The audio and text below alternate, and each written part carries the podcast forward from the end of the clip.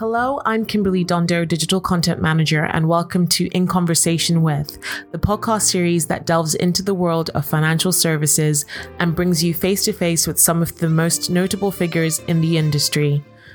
Listen as we discuss topics that are currently facing the industry and hear from visionary CEOs to disruptive innovators as we bring you a diverse array of voices and perspectives.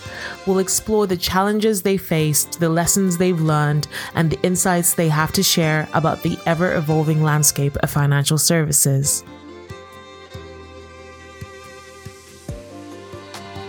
I'm Lois Vallely, Chief Reporter for Money Marketing, and for this episode of our podcast, I am joined by Chris Budd, who is a financial planner, well-being guru, author, podcaster, founder of the Institute for Financial Wellbeing, and of course, guitarist for the band Consumer Duty. Chris, is there anything you haven't done? I haven't yet. I've, I've played at the Birmingham NEC that's got to be a hope for um, an ambition for every musician to play the Birmingham NEC. Okay, so it wasn't the main, but you know, we like to say uh, Wembley. If somebody could, could could book Consumer Duty for something, it could be in a sort of a pub in Wembley somewhere. That would be fine. But I can still say I played Wembley, couldn't I? yeah, you could. True. I also played the NEC, of course. You did. You did. something we will um, never forget between us, will we? No, definitely not. So definitely go and check that out, everyone. Anyway, um, thank you so much for joining me today. Um, really good to see you. Um, so, first off, I know lots of people will know who you are, but for the benefit of those who might not, maybe you could start off by telling us a bit about yourself um, and how you got to where you are today. yeah, that, that's a that's a uh, um, down by fake praise where you got to today. Uh, so I was a financial advisor, been all life in financial planning, um, set up Ovation Finance back in 1998. Um, uh, well, actually 2000, but two years self-employed. And then I sold it to an employee ownership trust in 2018 in 2015, I was told to take the summer off by one of my colleagues. Said you're being a bit um, argumentative. Take the summer off. You need a break. So I did, and in that summer, I started researching happiness um, and wrote the original financial well-being book. One of the jokes that I've told many, many times is that um, I actually invented the phrase financial well-being, um, but I didn't know that two other people had invented it before me which is actually true because when I googled the term, um, there was two entries on that Google search. I did it the other day, and there's now something like 310 million entries wow. on a Google search for financial well-being. So um, I um, not very humbly like to claim that I was the guy that brought the idea of financial well-being into financial services industry, if nothing else. Is that enough? Good. I think so. Yes, that's very good. Well done. Um, so well-being is obviously well-being in general is a concept that I think has gained traction of late maybe because of the COVID pandemic, you know, people seem to be much more aware of mental health um, and the extent to which it can affect people. Um, but so too has financial well-being, as you've just mentioned, largely spurred on by you. Um, but why else do you think that is? Why why is this such a sort of a big topic now? Well, there's a there's a market shift going on. Um, financial planning is only what 20 30 years old if you compare it to other professions like accountancy and legal and the oldest profession, who go back millennia, um, then we are a very, very new profession. So we're developing. That's okay. We're still working out exactly what it is financial planning should be. Um, before the privatization of pensions and uh, Maxwell fell off his boat and we lost all our company pension schemes, we didn't really have financial worries about the future. So um, yeah, we're still developing it, and, and there's lots of great ideas. Um, the stuff that Shaping Wealth are doing around behavioural finance. There's loads of new stuff coming in. So the way I like to think of it or frame it, um, and actually I, I, have to give credit to this framing to Ruth Sturkey, the current IFW chair, uh, Institute for Financial Wellbeing chair, is um, if financial advice was helping people set up products and manage their investments, we think of that as version one. If you then add on cash flow forecasting, you get financial planning, which is version two. Financial well-being is version three, which is adding on to that. It's like an upgrade. It's not better, not not uh, replacing anything. It's upgrade. So you're adding on the product and investment, um, add the cash flow, and then you add the theories of happiness and well-being, and probably a bit of coaching skills, listening and questioning skills as well. And then you get a financial well-being oriented financial planning. So I think of it as version three, the latest iteration. Why is it now because if you don't, frankly, you're going to get left behind. I think somebody that is only advising their clients on their money and isn't even doing cash flow yet, your clients will be leaving you. Certainly their kids will not continue with you because there's a better service elsewhere. Um, if yet, therefore, you've got somebody who's doing the financial well-being oriented in a decade, 15 years time, might take that long to get to work through, but you will be left behind because this is a direction to travel. And I think um, everybody's realizing, lots and lots of advisors are realizing that. One extra reason which is those who do this stuff realize it's so much more fun for them, it selfishly. Definitely is. Yeah, I find the whole sort of behavioral, psychological well-being side of it really interesting personally. Um, so, what would you say? Because obviously, uh, so I write articles about financial well-being on money marketing sometimes. Um, one of the comments which sort of recurs from one or two maybe slightly older guard advisors is well why why should we be doing this you know we're there to make money for our clients so what would you say to them the research shows us that um, somebody who sees money as an objective will be less happy than they would otherwise be. So, if you are helping a client to be wealthier, you may be helping them to be unhappier. I'll just give us an example. Let's take the classic trope of wealthy yacht, right? Um, let's say an advisor has a cash flow a planner has a cash flow forecast, which is going to help their client to buy a yacht. Question needs to be asked: What is that yacht for?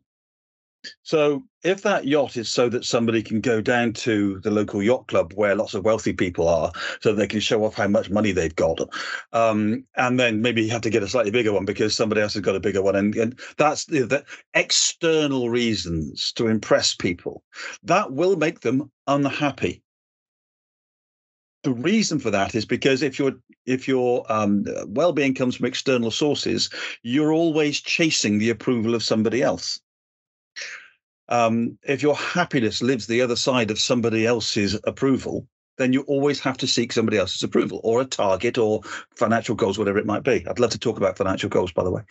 Um, Whereas if your that yacht is because you used to sail as a kid, it's your passion. You love the technical challenge. Um, it's where your social life happens, and your kids quite often come back from university and like to go, or, you know, go out sailing with you. That's much more internal and intrinsic. So the same goal could make you happy or unhappy, and we need to know the difference. Um, so the answer to Harry is to say is to say um, you need to be doing it because if you're making your clients unhappy, they will leave you for another advisor who tells you that's making you unhappy. Um, and what's the point of doing the job if you're not making people happier? If your job is actually helping people to be wealthier, but that is making them unhappy, where's the satisfaction in that? So there's a whole host of reasons. Mm, yeah, definitely. Um, I did want to mention the so I um, attended the Institute for Financial Wellbeing's um, conference at the end of May, and it was a really, really great event. It was one that I, I don't usually connect with an event on such a level. Um, I really, really enjoyed it. Thank one you. of the things, like all of this, the speeches and all the concepts were really great. But one of the things I found especially interesting was um, that point about the disconnect we have from our future selves. Um, mm. Something I'd never really thought of before, but definitely sort of well, it has a, a lot of um, significance in my life. Definitely, I'm very short termist. Um, and I think it really proved the point about how much money is linked to psychology and mindset. And I wondered if you could sort of expand a bit on what you said at, at the conference. Yeah, sure. So um, there's a great book literally out last week, actually, by the originator of a lot of this research, guy called Hal Hershfield, um, American chap. Um, uh, and one thing that he explained actually on the Financial Wellbeing podcast, because he's been interviewed on there, uh, there was a light bulb moment for me. And I have to also, by the way, just reference Dr. Tom Mathar at Aegon, who's been talking about this for a little while. And the penny didn't drop until I had one particular bit of um, science, which is this the neuroscientists wired up people's brains and said, just think about yourself sitting on a beach and a particular bit of the brain lit up as they thought of themselves. And then they said, right, now think of somebody else sitting on the beach. And a different part of the brain lit up. So we think we use different parts of our brain when we think about ourselves or when we think about strangers. Then they said, now picture yourself in 10 years' time sitting on the beach. And the bit of the brain that lit up is the same bit that they, we use to think about strangers, which is just, ah, just that just made all made sense suddenly. Um, so when we, if you say to somebody, put some money in a pension for your retirement, what you're saying is give money away to somebody else, which is why people don't tend to do it. Mm-hmm. Um, we have an innate natural inclination to um, enjoy the now and not want to sacrifice now enjoyment now for enjoyment later, um, and that's what the brain just doesn't work that way. So what we need to do, or planners need to do, is help their clients to connect better with their future selves. And there's a number of ways of doing that. One that Hal Hershfield talks about, just as an example, which I quite like, is write a letter to yourself in the future. So pick a time in the future, let's say that 10 years, write a letter to yourself 10 years older than you are now. But most importantly, then wait a week or so and write back from yourself 10 years later to yourself now that will force you to sit in those in that chair, stand in those shoes, whatever cliche you want, uh, to think of yourself at that time. Um, Sarah Newcomb, another behavioral finance person, gave a, a great uh, idea about um, close your eyes, take some time, and just imagine yourself in that 10 years' time. You wake up in the morning, look around you, what do you see? What are the wallpaper? What's the wallpaper like? Is there anybody next to you? Look out the window. Where are you? And walk through for half an hour your day. This will help you connect better with your future self and therefore be much more motivated to do things now to help that future self because you recognize it more. Fascinating stuff. It's really interesting, yeah, I must say. Um, let me try and picture myself in 10 years. Hopefully, I'm on the most expensive yacht in the yacht yard. I'm not but getting only, through to you, Lois, am I? No, I'm joking, obviously. Um, no, really interesting stuff. Um, you said you wanted to talk about financial goals. Do you want to do that now? Yeah. So or goal setting, rather. Yeah. Look, there's a lot of. Um, I've never been a fan of the word goals or the concept of goals. Um, this comes back from when I did my um, coaching diploma back in 2013. And um, goal setting and goal based is something you hear a lot from, especially successful people. 10 tips of successful people will always have something have about always be aiming for goals. The reason I don't like goals is because once you've achieved a goal, then what happens? Famously, Michael Phelps, the Olympic swimmer, won eight gold medals at the Sydney Olympics and then had a nervous breakdown I interviewed a guy called Leon Taylor, who's Olympic uh, medalist at diving, about this recently, um, and he found that when he many many gold medalists at the Olympics report great unhappiness when they finally achieve their goal. Um, I've been talking to uh, somebody a little while ago, a business owner who sold his business for something like fifteen million pounds and is now bereft because his objective was making fifteen million pounds. He never thought what he was going to do with it. So if financial planners are talking to their clients about, let's just say something simple like retirement, what age are you going to retire? 60. Well, there's a question there for a start. Where does the age 60 come from? It's a very round number. Um, how much do you need? 1 million. Really? Never, never really trust a round figure like that. But the question really should be great. A day later, what will you be doing? What do you want to be doing? Um, so financial goals can be really, really damaging if there is no thought to what they're leading towards. So going back to the intrinsic and extrinsic thing, what I would much rather talk about intrinsic motivations, things that you do. I mean, a, a, um, a more user-friendly phrase would be meaning and purpose. Where do you find meaning and purpose in your life? If your aim is to achieve a certain goal, what will that give you? And what lies beyond the achievement of that goal. Otherwise, you're just going for the goal for its own sake, and that can make you very unhappy. This person I was talking to a little while ago, they are deeply unhappy, and they've got 12 million pounds in their current account. And yet they're wow. deeply unhappy because they've never thought about what is the point of my life. I asked the question, what's that money for? No idea. Had never thought about what was beyond achieving that goal of an, an amount of money. So, yeah, financial goals could be the worst possible thing if they have no context. Mm. No, that's really interesting. Well, if I had that, I would just travel the world, but but that's another another conversation. And then when you that's a really good example, Lois, because that's what, uh, in my experience, ninety percent of people say. Well, when you answer that question, you know, when you retire, then what will you? Oh, I'll go traveling. Okay, but then you have to ask the question when you come back from traveling. Then mm, what will you do? Because that's do? just another finite goal. It depends. If I had endless money, I would just travel for the rest of my life. Do you think that would get a bit dull after a while? Hmm. Not if I, I, went to lots of interesting places. I don't think. I'll give you an Maybe. example. I I um I went on a, a trip recently with a friend uh, to um the Black Forest in Germany, and we went there because his great great great grandfather is from a village called Lenzkirch, I think, if I remember rightly. Uh, so we went to stay in that village, and we went looking for his grave and looking for some uh, the family home, and we had the best five days. It was so much fun because there was a point. We had a purpose to it. And it, it, I, I, won't go through the whole thing because um, lots of things happened. But we found his his farm up in the hills, um, and we actually would just sit there. Just imagine Conrad, his great great great grandfather, sitting here with his with his cows or with a you know drinking the beer in the evening, and it was wonderful. Um, it, it gave the whole thing a point and a purpose. So again, traveling, of course, great, but to what purpose? You, if you're just endlessly traveling, you'll just be walking in and out of different airports, won't you? Yeah, that's a good point. I'll rethink my my life goals. no, but it's like that point of um, you know, immortality seems like a really good idea until maybe you actually if you were granted immortality, what would you do for the rest of eternity? Yeah. Yeah. Yeah. life is life is good when there's a sort of time limit on it. Yeah. And look that so so that there are two aspects to this. There are things that make all of us happy.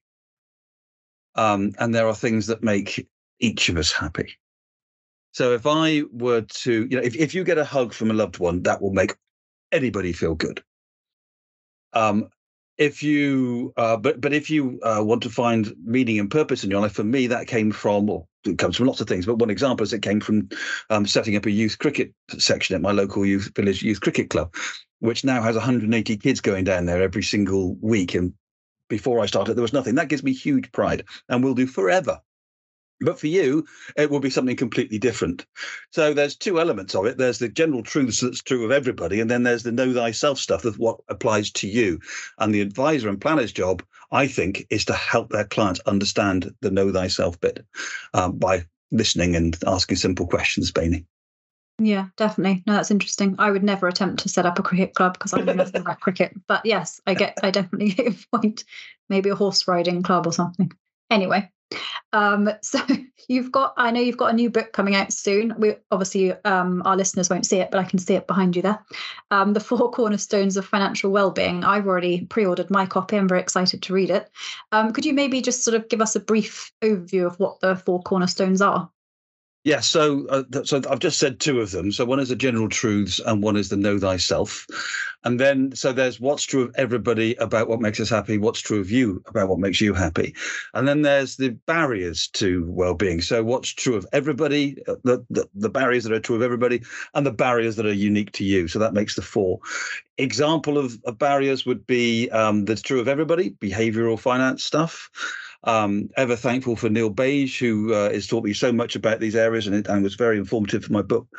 Um, and that would be things like uh, the present bias that we talked about earlier on, the fact that we all would rather have enjoyment now and not sacrifice for later, but some have some of us have it worse than others. Um, there's things like confirmation bias, where we seek out information that confirms our existing views um, which I think, given the uh, politics of the last decade, I think probably a lot of people that's now. pretty prevalent at the moment. yeah, I think I think we're all quite familiar with that comment concept now. My personal favourite actually is the Dunning Kruger effect. Do you know about the Dunning Kruger effect? Uh, no, I don't think so. Um, the Dunning Kruger effect is all about how we learn. And the best way of summing it up that I like is you have to be reasonably intelligent to understand how stupid you are yeah, it's a good point. So, um, what happens as we learn is we learn a little bit and go, "Yeah, brilliant, got it, thanks very much." And you go, "Whoa, whoa, whoa, whoa! There's, there's more, there's more." Um, and you, no, no, that's all right. I understand. It's no problem. But if you just learn a little bit more, you suddenly go, "Oh, actually, there's a lot more to this than I realize." So, but what most people do, and me, you, everybody, is we stop way too early. Um, now, the reason that that's a particular favorite is because I see that applying in lots of different walks of my life. So some of the work that I do with succession planning with companies, for example, um, they say, "Thanks very much. I've read your book on on employee ownership. Got it now." No, no, no. That was an introduction. That's not it. Mm. Um, and I get that a lot. But also with financial well-being, somebody will say the same thing. Um, or thanks very much. I hadn't thought about listening and questioning skills and the use of silence. I'll go off and do that.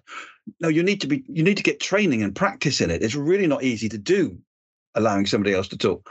Um, so yeah, I see the Dunning Kruger effect a lot. And what I would urge people to do is keep learning. Always keep learning. I've been writing and reading about this stuff now for eight years, um, and only what a year ago did I did the penny drop on the future self stuff. You know, um, there is and get it from all walks of life as well. Uh, I've been doing a lot of reading and, and doing some training in Buddhism, for example. It all overlaps and it all interacts. There's so much of it. So yeah, the Dunning crew.